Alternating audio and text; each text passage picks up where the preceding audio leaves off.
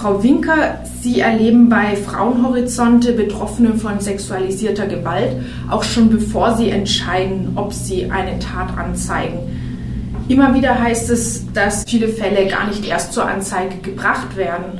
Können Sie das aus Ihrer Erfahrung bestätigen? Ich würde sagen, bei uns ist es tatsächlich ein bisschen zweigeteilt. Also die Hälfte der Frauen und Mädchen zeigen eine, eine, Straftat, also ein Sexualdelikt an und die andere Hälfte tut es eventuell nicht oder tut es eventuell nachdem sie eine Beratung von uns bekommen haben. Das ist aber tatsächlich ein bisschen eine Ausnahme, weil wir hier in Freiburg so eng mit Kooperationspartnerinnen zusammenarbeiten, Strafrechtlerinnen mit der Polizei, mit der Kriminalpolizei, mit der Universitätsfrauenklinik, die Spurensicherung macht.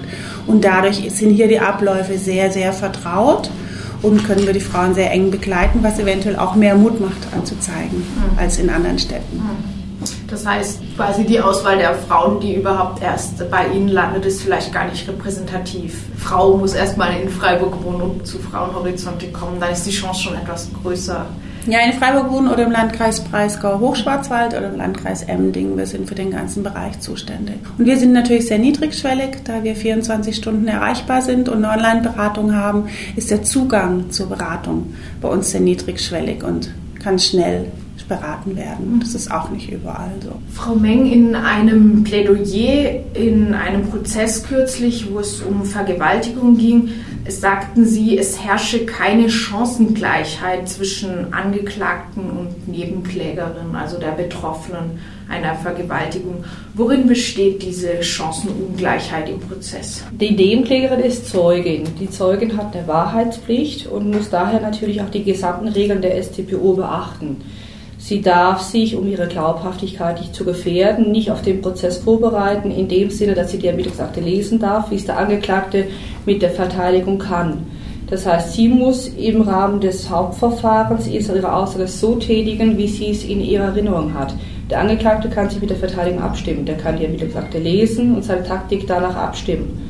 Er kann eine Schirmnahme abgeben, er kann lügen, er kann schweigen, er kann was verlesen lassen, er kann sich was sich dann eben auch manchmal anprangere hinter der Verteidigung verstecken, was die Nebenklägerin als Zeuge nicht kann. Sie ist präsent, sie muss aussagen, sie kann Fragen nicht verweigern, sondern muss alles tun, was natürlich manchmal sehr erniedrigend und sehr unangenehm ist, vor allem wenn natürlich der Angeklagte oder die Verteidigung versuchen, die Zeugin als Lügnerin darzustellen. Das heißt, sie muss sich verteidigen, rechtfertigen, warum sie überhaupt die Wahrheit sagt und zur Anzeige gekommen ist für juristische Laien wie mich jetzt ist die Unmöglichkeit, Akteneinsicht zu nehmen, sich auch irgendwie strategisch auf den Prozess vorzubereiten für Nebenklägerin, ist die strukturell festgeschrieben. Also hat sie gar keine Möglichkeit, Akteneinsicht zu nehmen oder gehört das eher zum guten Ton ist Ihnen als Nebenklageanwältin zum Beispiel überlassen, das zu entscheiden, ob sich das gut macht oder nicht, die Nebenklägerin die Akten lesen zu lassen. Die Nebenklägerin selbst hat keine Möglichkeit, Akten an sich zu nehmen, ausschließlich der Nebenklägeranwalt.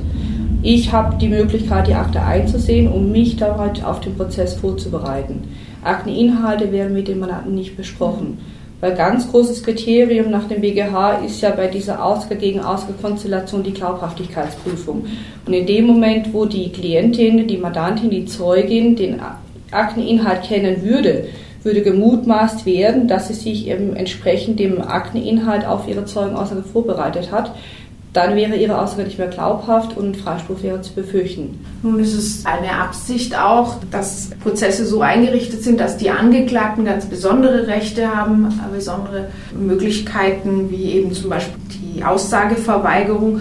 Würden Sie kritisieren, dass in solchen Fällen dann dadurch Nebenklägerinnen, da sie nicht in dieser Position sind, so schlecht gestellt sind? Könnte man das irgendwie anders gestalten? Sollte man das anders gestalten? Nein, also ich denke, man müsste vielleicht nur mehr berücksichtigen bei der Strafzumessung diese drei Varianten, die der Angeklagte hat. Er kann gestehen, das wird immer zu seinen Gunsten bei der Strafzumessung berücksichtigt. Er kann schweigen, das darf eben nicht negativ ausgelegt werden, aber dann eben auch konsequent, wenn er es abschreitet und versucht, die Zeugin nochmal zu verleumden, indem er sie als Lügnerin öffentlich anprangert, dass das eben bei der Strafzumessung auch deutlich zu seinem Nachteil berücksichtigt wird. Frau Winker, die Nebenklägerinnen haben zwar Nachteile, haben wir jetzt gerade gehört, aber Immerhin haben sie die Möglichkeit, zum Beispiel von Frauenhorizonte eine psychosoziale Begleitung im Strafverfahren zu erhalten. Was können Sie in diesem Rahmen leisten, um diese angesprochene Chancenungleichheit vielleicht ein klein wenig abzumildern oder die Nebenklägerinnen zu stärken? Als psychosoziale Prozessbegleiterin kann ich die Klientin versuchen, optimal auf das Verfahren vorzubereiten. Das bedeutet, dass ich erkläre, was passiert bei dem Verfahren, mit wem haben wir es zu tun, wer sitzt wo, also links die Staatsanwalt oder Staatsanwältin, Richterin, Nebenklägerin, dass man überhaupt erstmal erklärt, was im Gericht passiert, weil weil eigentlich haben wir ja keinen Kontakt mit dem Gericht, wenn wir jetzt nicht mal irgendwie als Zeugin oder als Angeklagte da drin saßen, ist es Neuland. Es macht auch Eindruck, so ein Gerichtssaal ist schon beeindruckend, auch im negativen Sinne auch vielleicht beängstigend für die Klientin. Das heißt, wir erklären das alles vorher. Wir schauen, wie ist sie psychisch aufgestellt, ist sie stabil, kann sie eine gute Aussage machen, weil sehr viel von dieser Aussage eben auch abhängt und schauen dann, was sie braucht. Also es ist sehr unterschiedlich. Es gibt welche, die sagen, ich bin sehr froh, dass es zum Verfahren kommt, ich kann endlich sagen, wie es war. Ich bin froh, wenn Sie dabei sind. Mir reicht es, wenn Sie dabei sind, ich nicht ganz alleine da sitzen muss. Es gibt aber auch andere, die haben unglaubliche Angst vor diesem Verfahren, sagen auch, hätte ich das gewusst, hätte ich gar nicht erst angezeigt. Das ist für mich die Hölle, die Monate davor. Es ist wirklich total unterschiedlich. Aber je nachdem, was sie dann braucht, können wir sie einfach auch stützen und stabilisieren. Es gibt aus der Therapie viele Skills, sage ich mal, Tools, die man äh, anbieten kann zur Stabilisierung während der Aussage oder Vorbereitung, dass man in die Ruhe kommt, über Atemtechniken, dass man beim Form reinlaufen in den Gerichtssaal schon schaut, dass die Klientin aus der Übererregung kommt und einigermaßen ich sage mal wirklich einigermaßen Gänsefüßen entspannt Platz nehmen kann und anfangen kann, ihre Aussage zu tätigen. Die Betroffenen sitzen ja bei so einem Verfahren dann vielleicht manchmal zum ersten Mal wieder dem Täter gegenüber oder sehen ihn, er sieht sie, sie müssen den ganzen schmerzhaften Tatvorgang detailliert Revue passieren lassen. Sie werden wahrscheinlich von der Verteidigung auch in die Enge getrieben oder es wird versucht, bei Ihnen in Ihrer Aussage Widersprüche aufzudecken. Haben Sie das öfters schon erlebt, dass dadurch dann die Betroffenen es nur noch schaffen, weniger auszusagen oder den Sachverhalt schlechter, undeutlicher darstellen, als sie es zum Beispiel in der ruhigen Beratungssituation bei Frauenhorizonte noch konnten? Also da muss ich eins vorwegschicken, den Sachverhalte, die Tatdetails, die werden bei uns überhaupt nie besprochen. Also für mich ist es als psychosoziale Prozessbegleiterin, ich höre das zum ersten Mal, wenn ich mit ihr im Gerichtssaal sitze. Ich weiß im Groben, um was es geht. Ja? Aber wenn ich ihre Begleiterin bin bei Gericht, weiß ich keine Tatdetails. Die Geschichte höre ich dann eben auch das erste Mal. Darum kann ich nicht sagen, ob sie es bei mir in der Beratungsstelle detaillierter erzählt hätte, weil ich das gar nicht erfahre und auch gar nicht erfrage. Es ist auch da sehr unterschiedlich. Also es gibt wirklich Frauen, die sagen dann doch nicht aus. Die schaffen das einfach nicht in Beisein des Täters, oft bei Beziehungstaten, ehemaliger Freund, Ehemann, nicht auszusagen. Gibt es aber eher selten, gibt es aber auch. Und was ich festgestellt habe, ist, dadurch, dass die Reihenfolge die ist, dass die Richterin, der Richter zuerst fragt und dass es dann linksrum geht, Staatsanwalt, Staatsanwältin, Nebenklage, Nebenklägerin und zum Schluss dann die Verteidigung kommt, kriegen die eine gewisse Sicherheit im Erzählen. Also die haben angefangen zu erzählen, da guckt ihnen jemand wohlwollend entgegen, die Richter und Richterinnen sind da eigentlich oft sehr wohlwollend, den Opferzeuginnen und dann kommt zum Schluss die Verteidigung. Und da habe ich immer das Gefühl, wenn sie bis dahin nicht eine Sicherheit gewonnen haben, dann war es eh schon sehr wackelig. Und dann kriegen die das in der Regel ganz gut hin. Und was wir ja auch machen als Begleiterin, wir versuchen zumindest den Blick vom Täter auf die Opferzeugin abzuschirmen, indem wir rechts neben der Opferzeugin sitzen und auch mit dem Körper so sitzen, dass sie mehr uns an ihrer Seite wahrnimmt und nicht direkter Blickkontakt entsteht. Und geben auch vorher immer schon mit, schauen Sie nach vorne, schauen Sie zu Ihrer Anwältin, das sind Vertraute und die sind Ihnen wohlwollend und sie muss im Prinzip gar nicht nach rechts schauen zum Täter oder zum Verteidiger, wenn sie das nicht möchte. Es gibt aber auch welche, die wachsen an ihrer Aussage und gehen aus dem Gerichtssaal und sagen, das war jetzt gut so. Ja, es ist wirklich die ganze Bandbreite dabei. Ja, man kann nicht sagen, bei der einen ist es so, bei der anderen ist es dann anders. Ja. Frau Meng, manchmal sind Verteidigungsstrategien auch aggressiv, so haben Sie das neulich in einem Prozess bezeichnet. Das Recht eines Angeklagten auf eine Verteidigung ist ja basal für ein faires Verfahren. Wo würden Sie die Grenze ansetzen zwischen einer einfach sehr engagierten Verteidigung und vielleicht einer, die eben Grenzen überschreitet, die vielleicht über Gebühr die Betroffenen, die Nebenklägerinnen einschüchtert? Gibt es gibt es so eine Grenze. Ja, wobei ich kurz erst noch anmerken wollte zu dem, was Sie gerade eben gesagt haben, Frau Winker. Ich denke, es ist wichtig zu wissen, dass die Opfer erstmal in dieser Situation eine ruhige Atmosphäre haben im Gerichtssaal dass das, was manchmal in den Medien verbreitet wird oder in den Fernsehserien, diese Unruhe und mit Zwischenfragen gar nicht existiert. Die Zeugin kommt rein und wird mit einer offenen Frage konfrontiert. Von wegen erzählen Sie mal, was, was Ihnen passiert ist.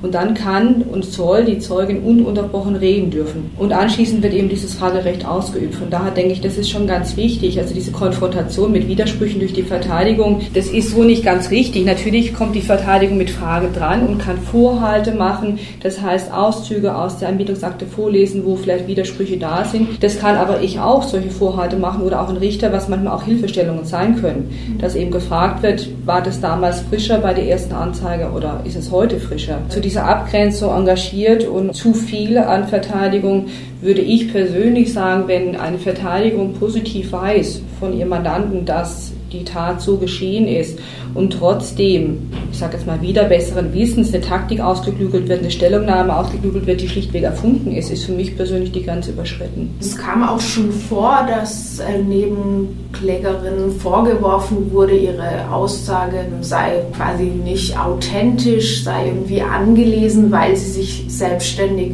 über sexualisierte Gewalt informiert hatten. Frau Winker, wie würden Sie denn zu diesem Vorwurf stehen? Also ich glaube, wir wissen ja aus der Psychotraumatologie, dass ein sexualisierter Übergriff gegenüber einer Frau immer einen Kontrollverlust mit sich bringt. Also es ist mir ist was passiert, was ich in meinem Leben noch nie erlebt habe, was ich nicht kenne. Ich habe keine Verarbeitungsmechanismen dafür entwickelt oder gelernt. Das heißt, ich bin erstmal orientierungs und ich würde davon ausgehen, dass Betroffene von sexualisierter Gewalt sich versuchen zu orientieren und versuchen versuchen auch einzuordnen, was ist mir passiert und warum geht es mir gerade so, wie es mir geht. Und da ist es durchaus hilfreich. Also wir machen das auch. Also das, was vielleicht eine Opferzeugin sich im Internet nachliest über Traumatisierung nach einer Gewalttat, das machen wir auch. Das nennen wir Psychoedukation. Nur machen wir das dann in der Beratung face to face und sagen also, wenn Sie jetzt nicht mehr schlafen können, wenn Sie vielleicht Flashbacks haben und so, das gehört dazu. Das passiert nach solchen Gewalttaten und wir werden Sie therapeutisch da begleiten, dass sich das nicht chronifiziert. Das macht eine Opferzeugin in dem Moment ja auch, wenn sie es recherchiert. Sie will einfach einfach um sich wissen. Ja? Und es ist ein Stück weit Kontrolle über sich selber wieder zu bekommen. Also einordnen zu können, warum geht es mir so, wie es mir gerade geht. Dass man das jemandem zum Vorwurf macht, finde ich auch ein bisschen hart, glaube ich, weil ich denke, wieder Boden unter den Füßen zu kriegen, wieder Struktur zu kriegen, Überblick zu kriegen, ist, glaube ich, einfach menschlich. Frauen, die sich mit diesen Themen beschäftigen, zum Beispiel, weil sie bei Frauenhorizonte aktiv sind oder in anderen Initiativen oder Institutionen, könnten ja dann auch selbst per se die glaubwürdige Zeuginnen sein, falls sie mal selber betroffen sein sollten, weil sie sind ja schon vorinformiert, können nicht mehr authentisch naiv aussagen nach dieser Logik.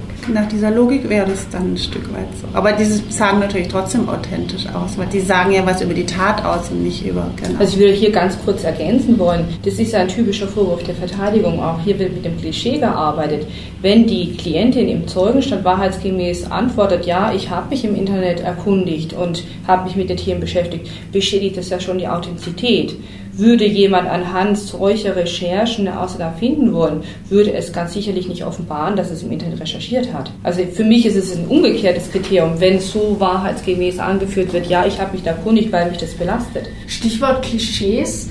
Frau Winker, erleben Sie im Umgang mit Opfern, vielleicht auch mit deren Bezugspersonen oder bei der Prozessbegleitung selbst, dass in Verfahren zu sexualisierter Gewalt Stereotype zum Beispiel darüber, wie eine Beziehung typischerweise aussehen sollte, wie eine Vergewaltigung oder sonstige sexualisierte Gewalt abläuft, wie sich Täter verhalten, wie sich Opfer verhalten, dass die zum Tragen kommen? Also gerade so Stereotypen, denen begegne ich am allermeisten eher in so sagen Präventionsveranstaltungen sagen wir so, wenn man so in die Breite der Öffentlichkeit geht zum Informieren zu diesem Thema, bin ich eigentlich sogar immer sehr, sehr dankbar, wenn irgendjemand diese stereotype Frage stellt, weil sie ist ja da in der Gesellschaft und irgendjemand sagt dann irgendwie im, im Laufe der Veranstaltung vielleicht, aber, ne? Und äh, dann kann man darauf eingehen. Ich würde sogar eher umdrehen in dem Moment, wo es Betroffene sind und deren Angehörige und Familien, sind diese Stereotypen eigentlich nicht mehr vorhanden, weil dadurch, dass die Nähe, dass man jemand kennt, der das passiert ist, ja, dass die Mutter oder Schwester oder auch der Freundeskreis mitbekommt, ihr ist es passiert, sind diese Stereotypen eigentlich nicht mehr relevant. Vielmehr greifen die, glaube ich, innerpsychisch bei den Frauen. Ja? Innerpsychisch kommt die Schuldfrage, die Schamfrage, die ganzen W-Fragen, die sich alle fragen. Ich habe, glaube ich, noch keine Frau erlebt, die sie sich nicht gestellt hat. Und da, denke ich, ist es einfach diese gesellschaftlichen Stereotypen, die sind eben sozialisiert, ja, und die kommen dann in innerpsychischen Prozessen immer zum Tragen. Nochmal beim Prozess selbst, vielleicht an Sie beide, bei Prozessen, wenn da die Verteidigung zum Beispiel versucht, Nebenklägerinnen unglaubwürdig darzustellen, mit Fragen wie, warum sie sich überhaupt mit dem mutmaßlichen Täter getroffen haben, obwohl sie doch in einer festen Beziehung steckten zu dieser Zeit, warum sie dann überhaupt einen anderen Mann allein getroffen haben oder warum sie denn nach einer behaupteten Vergewaltigung keine Angst hatten, sich zum Beispiel in die Nähe des Wohnorts des Betroffenen zu begeben, um dort Freunde zu treffen. Da würde ich jetzt auch sagen, da spielen solche Stereotype über angebliches typisches Verhalten von Frauen, von äh, Frauen in festen Beziehungen, von Opfern eine Rolle. Sind solche Argumentationsmuster in der Prozessführung üblich oder eher eine Ausnahme? Solche Fragestellungen sind zulässig und ich erkläre Mandanten immer zu versuchen, laut zu denken, laut auszusprechen, warum, weshalb genau das so gehandhabt worden ist, weil das erklärt einfach am besten. Mhm. Manchmal fällt es den Opfern auch schwer, die Frage zu beantworten und vielleicht kommt dann auch die Antwort, das wüsste ich selber gern. Also da wirklich immer laut denken und nicht überlegen, was die schlaueste Antwort sein könnte, sondern so authentisch wie möglich dem Gericht vermitteln, welche Gedanken man selber sich zu dieser Frage stellt. Kommt das schlichtweg häufig vor? Ebenso sowas wie quasi die Unterstellung, eine Frau in einer festen Beziehung bräuchte sich ja gar nicht mit anderen Männern allein zu treffen. Oder kürzlich gab es die Aussage jetzt in einem anderen Kontext vom Freiburger Polizeipräsidenten, Frauen dürften sich doch nicht wehrlos machen durch Alkohol, also solche eben Zuschreibungen einer eigenen Schuld, so verhält sich doch eine Frau nicht. Kommt das häufig vor in Prozessen? Also zunächst denke ich, dass diese Äußerung äh, missverstanden worden ist. Ich glaube nicht, dass da ein Vorwurf verbunden worden ist von der Polizei mit dem Alkohol. Von daher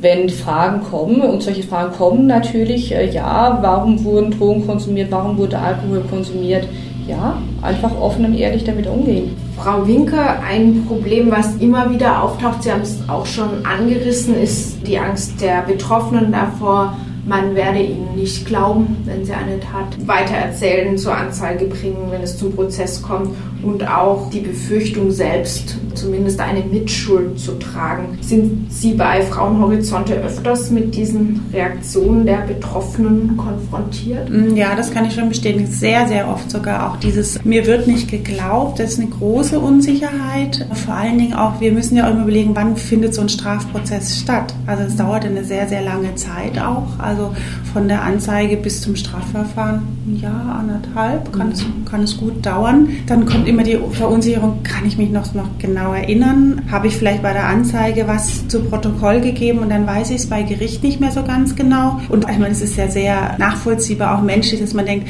wie bei einer Prüfung. Es ist ja wie so ein Gefühl bei einer Prüfung, wenn ich dann da was anderes sage oder nicht korrekt antworte, dann mache ich es nicht richtig, dann bin ich nicht glaubhaft.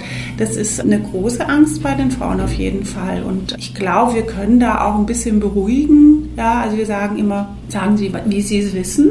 Ja, bleiben Sie bei sich. Es erwartet auch niemand, dass Sie nach einem Jahr, anderthalb das Detail gerecht wiedergeben können. Im Gegenteil, das würde vielleicht eher ein bisschen irritieren. Das kann dann schon dazu führen, dass Sie viel entspannter sind, wenn die wissen, dass Sie das wirklich auch so nicht können müssen. Und ich glaube aber auch im Verfahren, die Strafe ist auch nicht unwichtig, sage ich mal. Also da gibt es nochmal eine Differenzierung zu Haft und Bewährung. Aber dieses Gefühl rauszugehen aus dem Gerichtssaal, mir wurde geglaubt ist absolut existenziell wichtig für die Frauen. Das ist, äh, was sie brauchen auch. Ja. Vielleicht an Sie beide noch, können Sie das ein bisschen einschätzen oder verhältnismäßig angeben, wenn Sie selber den Eindruck haben, die Zeugin sagt wirklich die Wahrheit, die Tat ist so geschehen. Wie oft kommt es vor, dass ihr vor Gericht nicht geglaubt wird? Ist das eher eine Ausnahme oder gibt es das schon öfters? Also das Verfahren eingestellt werden, bevor es zur Gerichtsverhandlung kommt, kommt relativ häufig vor, ja. Wenn angeklagt wird und Gerichtsverhandlungen stattfinden, ist meine eigene Statistik von dem Freispruch sehr, sehr gering. Ist die Wahrscheinlichkeit höher, dass einer Zeuge nicht geglaubt wird, wenn sie zum Täter in einem Näheverhältnis stand? Wenn es eine Person war, die sie womöglich sogar geschätzt hat? Kann man das sagen, so Ihren Erfahrungen nach? Naja, es gibt natürlich den Aspekt, der die Gegenseite, sage ich mal, Täter kann immer sagen, es war alles einvernehmlich und die ganze Spurenlage ist natürlich schwieriger, wenn es natürlich eine, eine Beziehungstat ist. Klar, ich meine, wenn es keine Beziehungstat ist und es gibt eine Spurenlage, kann man sagen, okay, da gab es Verletzungen, da gab es Spuren und jemand gibt an, er kannte die gar nicht oder hatte keine Kontakt, dann ist natürlich die Beweislage eine andere. Im sozialen Nahraum ist natürlich, das ist, ist schwieriger zu beweisen lesen, dann ist es natürlich wieder wichtiger, es steht Aussage gegen Aussage, die Glaubwürdigkeit der Klientin natürlich im Vordergrund. Ich denke, pauschal kann man das nicht sagen können. Ja. Bei einer überfallartigen Vergewaltigung ist sicherlich die Frage des Motivs nicht erklärbar. Warum sollte eine Frau jemand Fremdes anzeigen? Wenn es jetzt jemand aus dem nahen Umfeld ist, ist aber die Frage genauso da. Warum mhm. sollte man jemanden anzeigen, den man geliebt hat oder gemocht hat? Also die, die Frage nach dem Motiv wird sich immer stellen und kann dann eben auch häufig negiert werden. Sie haben jetzt schon ein paar Stichworte gegeben, eben Thema Einvernehmlichkeit, Aussage gegen Aussage. Das habe ich tatsächlich mehrfach als Überschrift auch von Prozessberichten zu sexualisierter Gewalt gefunden. Frau Meng, wie gehen Sie mit diesem Problem um, dass bei sexualisierter Gewalt oftmals nicht oder nicht allein auf äußerliche, materiell verfügbare Beweise oder Indizien gebaut werden kann, sondern eben solche psychologischen, emotionalen, intersubjektiven Aspekte wie die Frage der Einvernehmlichkeit so eine tragende Rolle spielt. Wie kann man das vor Gericht zur Geltung bringen und glaubhaft machen? Da waren jetzt ganz viele Fragen dabei. ich denke, ganz wichtig ist erstmal zu wissen, dass die geschädigte Zeugin ist und damit Beweismittel. Also diese Aussage gegen Aussagekonstellation ist, ist ein bisschen missverständlich formuliert, weil der Angeklagte ja diese Wahrheitspflicht nicht hat. Das heißt, es ist legitim, er kann die Tat abstreiten. Der Zeuge hat die Wahrheitspflicht und die Opferzeugin ist eben in einer ganz besonderen Position. Aber sie ist Zeugin und damit Beweismittel. Das heißt, sie hat sich selbst als Beweis. Nur aufgrund dieser Konstellation, der eine sagt jenes und der andere sagt das, werden eben an dieser Zeugenaussage relativ hohe Anforderungen gestellt, damit es für eine Verurteilung reichen kann. Was raten Sie Ihren Mandantinnen? Ja, raten tun Sie nicht, so viel haben Sie schon anfangs gesagt, aber was halten Sie für oh, ich rate sehr viel. doch, doch. Nur rate ich eben nicht zu konkreten Aussagen. Oder wie können Sie selbst vielleicht geltend machen, glaubhaft machen, dass die belastende Aussage einer Zeugin, die sagt, die Tat war eben nicht einvernehmlich, dass die glaubhaft ist. Ich versuche zunächst einmal den Verfahrensablauf zu erklären. So wie es die Frau Winker auch geschildert hat, ist erstmal wichtig, dass die Mandantin weiß, warum sie in der Hauptverhandlung nochmal aussagen muss. Viele haben den Glauben, ich war doch bei der Polizei, warum muss ich das Ganze nochmal aussagen? Recht einfach zu erklären ist es, wenn wir Schöffen dabei haben, weil die Schöffen die Akten nicht kennen. Das heißt, Schöffen beginnen das Verfahren mit der Hauptverhandlung und hören dann die Anklage zum ersten Mal und hören dann auch die Zeugenaussage zum ersten Mal. Und so kann ich das den Zeugen auch vermitteln, dass die Schöffen die bisherige Aussage von ihr nicht kennen, deshalb sie alles nochmal erzählen muss. Und ansonsten einfach versuchen, eben immer laut zu denken. Ich denke, damit kann ein Opfer nichts falsch machen. Und wenn das Opfer weiß, warum es in diesen Details nochmal befragt wird, dass es nicht die Neugier ist oder eine Schikane vom Richter, sondern weil die Schöffen diese Situation nicht kennen oder weil es eben die und die Grundsätze in der StPO gibt. Auch die Möglichkeit, warum es diese Vorhalte gibt, warum Aktenauszüge vorgelesen werden, dass das auch nichts Böses ist, was dass ein Richter hier einen Missbrauch zum Ausdruck bringen möchte, sondern eben auch eine Hilfestellung vielleicht geben kann durch dieses, Sie haben damals vor der Polizei das gesagt, dass die, die Zeugin auch die Möglichkeit hat zu überlegen, wenn das damals frischer zur Tat war, dass es damals vielleicht richtig ist. Dass so ein Vorhalt, auch wenn dieser Begriff Vorhalt für viele Opfer erstmal nach was, hm, will er mir was Schlechtes, eben auch was Gutes sein kann. Und wenn Opfer weiß, warum, weshalb, welche Fragen kommen und das eben auch alles nochmal detailliert abgefragt werden wird, dann glaube ich, kann ein Opfer das auch ganz gut machen. Nur wenn es natürlich ins kalte Wasser springt, ohne vorbereitet zu sein von jemandem wie Frauenhorizonte oder auch anwaltlich und blauäugig in Termin reingeht und denkt, ich kann einfach nur sagen, ich habe es doch bei der Polizei schon erwähnt und dass sich dann sortieren muss und überlegen muss, wie war das damals, ist es natürlich schwierig. Ich möchte noch ein bisschen auf die Berichterstattung zu Fällen von sexualisierter Gewalt oder Prozessen zu sexualisierter Gewalt eingehen. Sehen Sie in der medialen Berichterstattung allgemein eine Tendenz, den Opfern gegenüber misstrauisch zu sein und den Täter eher in Schutz zu nehmen? Oder ist das nicht so? Das lässt sich pauschal, glaube ich, so nicht beantworten. Mhm. Also Gibt es bestimmte Fallkonstellationen, wo eher der Täter als schuldig vorverurteilt wird und solche, wo er tendenziell eher in Schutz genommen wird? Oder lassen sich auch da keine Schemata ausmachen? Also ich würde von unserer Perspektive aus sagen, hat es wirklich was auch damit zu tun, wie gut die sich kennen. Also mhm. bei Beziehungstaten ist es, glaube ich, also auch nicht tendenziell jetzt gegen die Opferzeugen, das würde ich den Medien so nicht unterstellen wollen. Aber ich glaube, die Frage oder das ist offener und undeutlicher beschrieben wird, ist so, denke ich, auf jeden Fall. Also wenn es ein, unbekannter Täter war und wenn die Tat im öffentlichen Raum war und so, ist es auf jeden Fall Opferzeugin freundlicher in der Berichterstattung. Aber ich könnte es wirklich so pauschal nicht, nicht sagen. Ich kann nur sagen, dass es für die Opferzeugin eine ganz große Schwierigkeit ist, dass es medial überhaupt, dass das darüber berichtet wird. Das äh, ist sehr, sehr schwierig für sie auszuhalten und da wird dann auch wirklich jedes Wort gedreht. Ja, allein schon das, das vermeintliche Opfer, was ja richtig ist, so ist ja noch nicht bewiesen. Also juristisch ist es richtig zu sagen, sie ist nicht definitiv das Opfer, sobald das Urteil noch nicht gefällt ist. Aber für jemanden, die betroffen ist davon, dann zu lesen, das vermeintliche Opfer oder die angebliche Vergewaltigung, das triggert die Frauen schon. Das ist eine große Belastung, das zu lesen. Ich denke, das Problem ist häufig natürlich auch, was nicht die Schuld der Medien ist, dass während der Zeugenaussage der Opfer die Öffentlichkeit ausgeschlossen ist. Das heißt, die Presse kann natürlich sehr ausführlich berichten, was der Angeklagte gesagt hat, aber nicht das, was das Opfer gesagt hat. Und dadurch wird natürlich die Berichterstattung relativ einseitig. Aber da ist natürlich abzuwägen, auch für das Opfer, es ist unangenehm, wenn Leute hinten drin sitzen und deswegen ist es trotzdem vorrangig. Ich habe auch schon so manche Artikel gelesen, wo ich dachte, muss man so detailliert über die Tat schreiben? Weil es ist ja dann schon so, also selbst wenn auch die Nachbarschaft oder der größere Freundeskreis nicht davon weiß, die Opferzeugen hat immer das Gefühl, die Leute lesen die Zeitung, die wissen genau, ich bin das. Also die haben immer das Gefühl, sie kann da, darüber identifiziert werden, auch wenn dem vielleicht gar nicht so ist. Und dann steht da vielleicht oh Detail drin, genau was passiert ist, bis ins letzte Detail. Und das ist natürlich unglaublich. Es ist peinlich und die, die Frauen, obwohl sie die Betroffene sind, schämen sich dafür und fühlen sich auch erneut in ihrer Privatsphäre verletzt. Und ich glaube, da wäre mein Appell an die Medien, es reicht zu schreiben, es gab einen sexualisierten Übergriff da und da. Und man muss nicht äh, genau schreiben, wie das abgelaufen ist, weil ähm, hilft erstmal niemanden, trägt auch nicht zur Aufklärung oder irgendwas bei, sondern dann wird natürlich der Artikel mit frisiert. Aber für die Betroffenen, auch die Angehörigen drumherum, ist es sehr belastend. Ich denke, es ist teilweise auch, kann es auch einen Prozess gefährden. Ich meine, auf der einen Seite wird von dem Opfer verlangt, dass es die Ermittlungsakte nicht liest. Dann kommt aber zwei Tage vor ihrer Zeugenaussage eine ausführliche Zeitungsbericht, wo wiedergegeben wird, was der Angeklagte alles gesagt wird. Wenn ich den Artikel sehe, kann ich natürlich dem allein sagen, bitte nicht die Zeitung lesen, weil natürlich blüht es auf. Man will erstens gar nicht wissen, was er gesagt hat und man soll es auch gar nicht wissen, weil man ja die Aussage so unvoreingenommen wie möglich machen soll. Aber auch dritte Zeugen werden natürlich beeinflusst. Wenn in der Zeitung steht, der Angeklagte behauptet das und jenes und irgendwelche Nachbarn sind sieben Tage später geladen und meinen, ui, das klingt ja so, wie wenn der unschuldig wäre, werden natürlich auch unbewusst beeinflusst.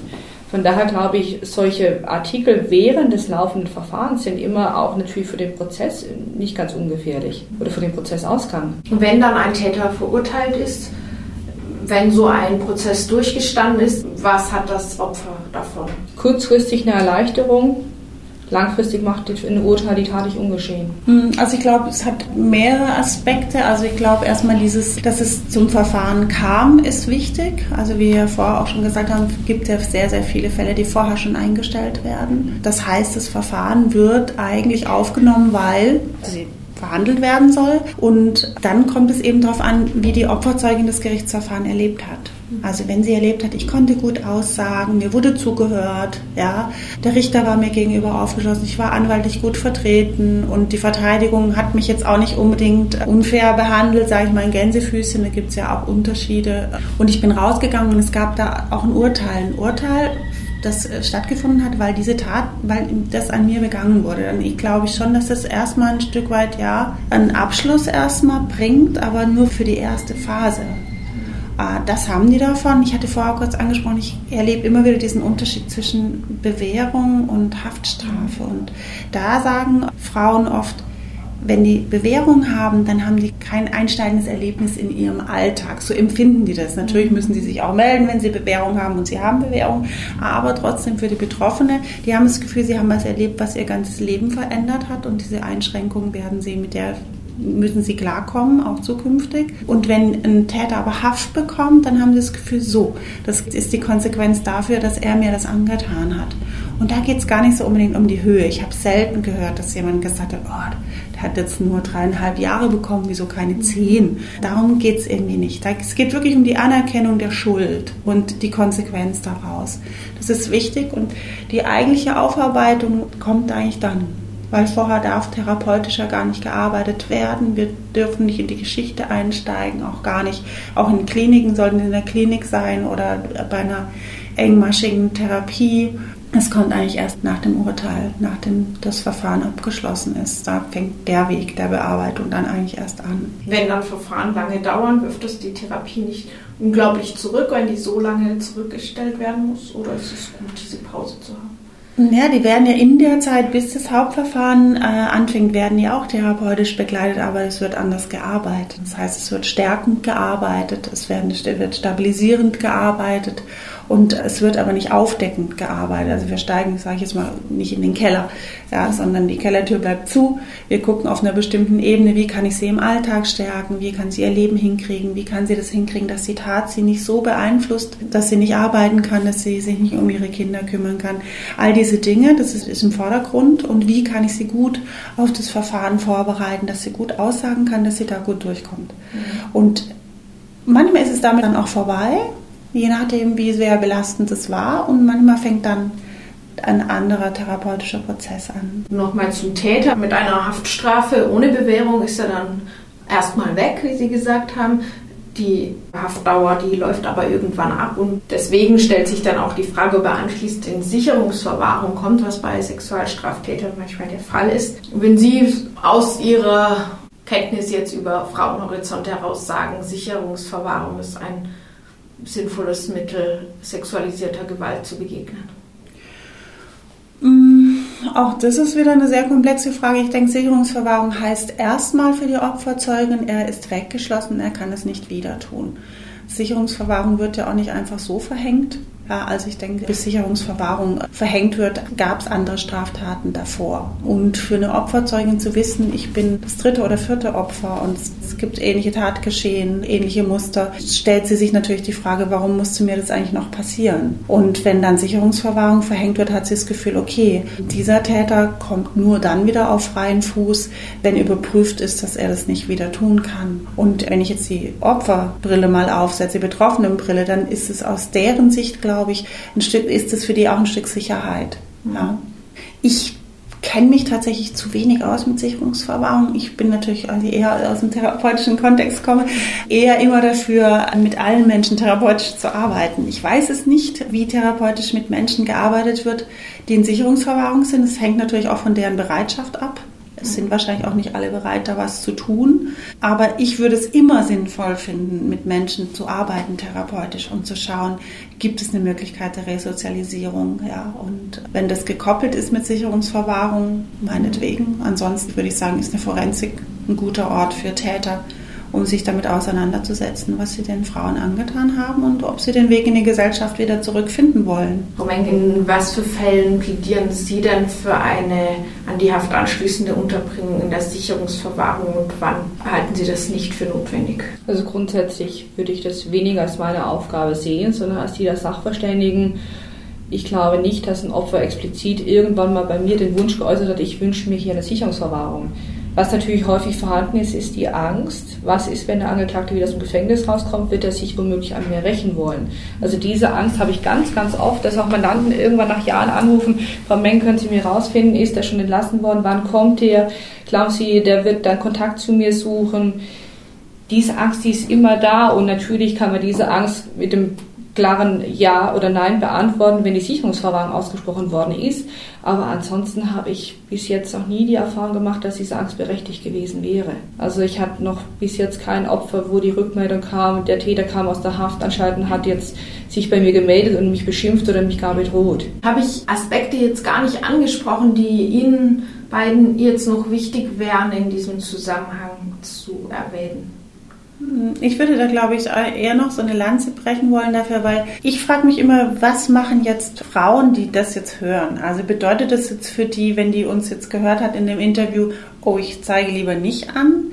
Also ich glaube, in die Richtung würde ich nicht gerne gesprochen haben. Also ich würde schon prinzipiell gerne ermutigen anzuzeigen, weil ich denke, es ist ja eigentlich der richtige Weg weil Täter gerne damit arbeiten oder überwiegend damit arbeiten, dass Frauen eben, sie denken, sie zeigen nicht an oder dass äh, Betroffene schweigen. Und äh, ich würde gerne ermutigen, trotzdem anzuzeigen und zu sagen, es gibt wirklich gute Begleitung. Ein Strafverfahren muss kein Horrorszenario sein, das ist es meistens nämlich auch tatsächlich nicht. Und wir können viel dafür tun, dass Frauen da gut durchkommen und auch ihr Recht bekommen. Und das würde ich schon gerne als Abschluss äh, noch sagen, also dass es keinerlei Entmutigung, soll nicht zur Entmutigung führen, sondern eher dazu führen, dass wir informiert haben, dass man weiß, was stattfindet. Unsere Gedanken haben wir preisgetan. Aber dass ich dafür plädieren würde, sich Unterstützung zu suchen und sich dann aber auch sein Recht einzuholen. Dem würde ich mich anschließen wollen. Ich denke, wichtig ist, dass das Opfer aufgeklärt ist, was auf es zukommt für den Fall, dass es die Anzeiger macht.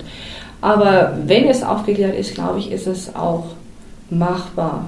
Ich frage regelmäßig die Mandanten, vor dem Termin oder habe ihnen eigentlich immer so gesagt, in neun von zehn Fällen kommen die Zeugen nachher raus und sagen, es war nur halb so schlimm, wie sie befürchtet haben. Und das frage ich im Anschluss nach, ob ich recht hatte und in neun von zehn Fällen war es auch nicht so schlimm. Wenn das Opfer praktisch weiß, dass es auf einen zukommt, dann ist es nachher nicht so schlimm gewesen wie befürchtet. Wenn es natürlich blauäugig reingeht und denkt, ich werde nur gefragt, war das so wie bei der Polizei? Ja, nein, dann ist es natürlich eine andere Situation. Deswegen Aufklärung ist notwendig und dann ist es aber auch mit guter Unterstützung der richtige Weg.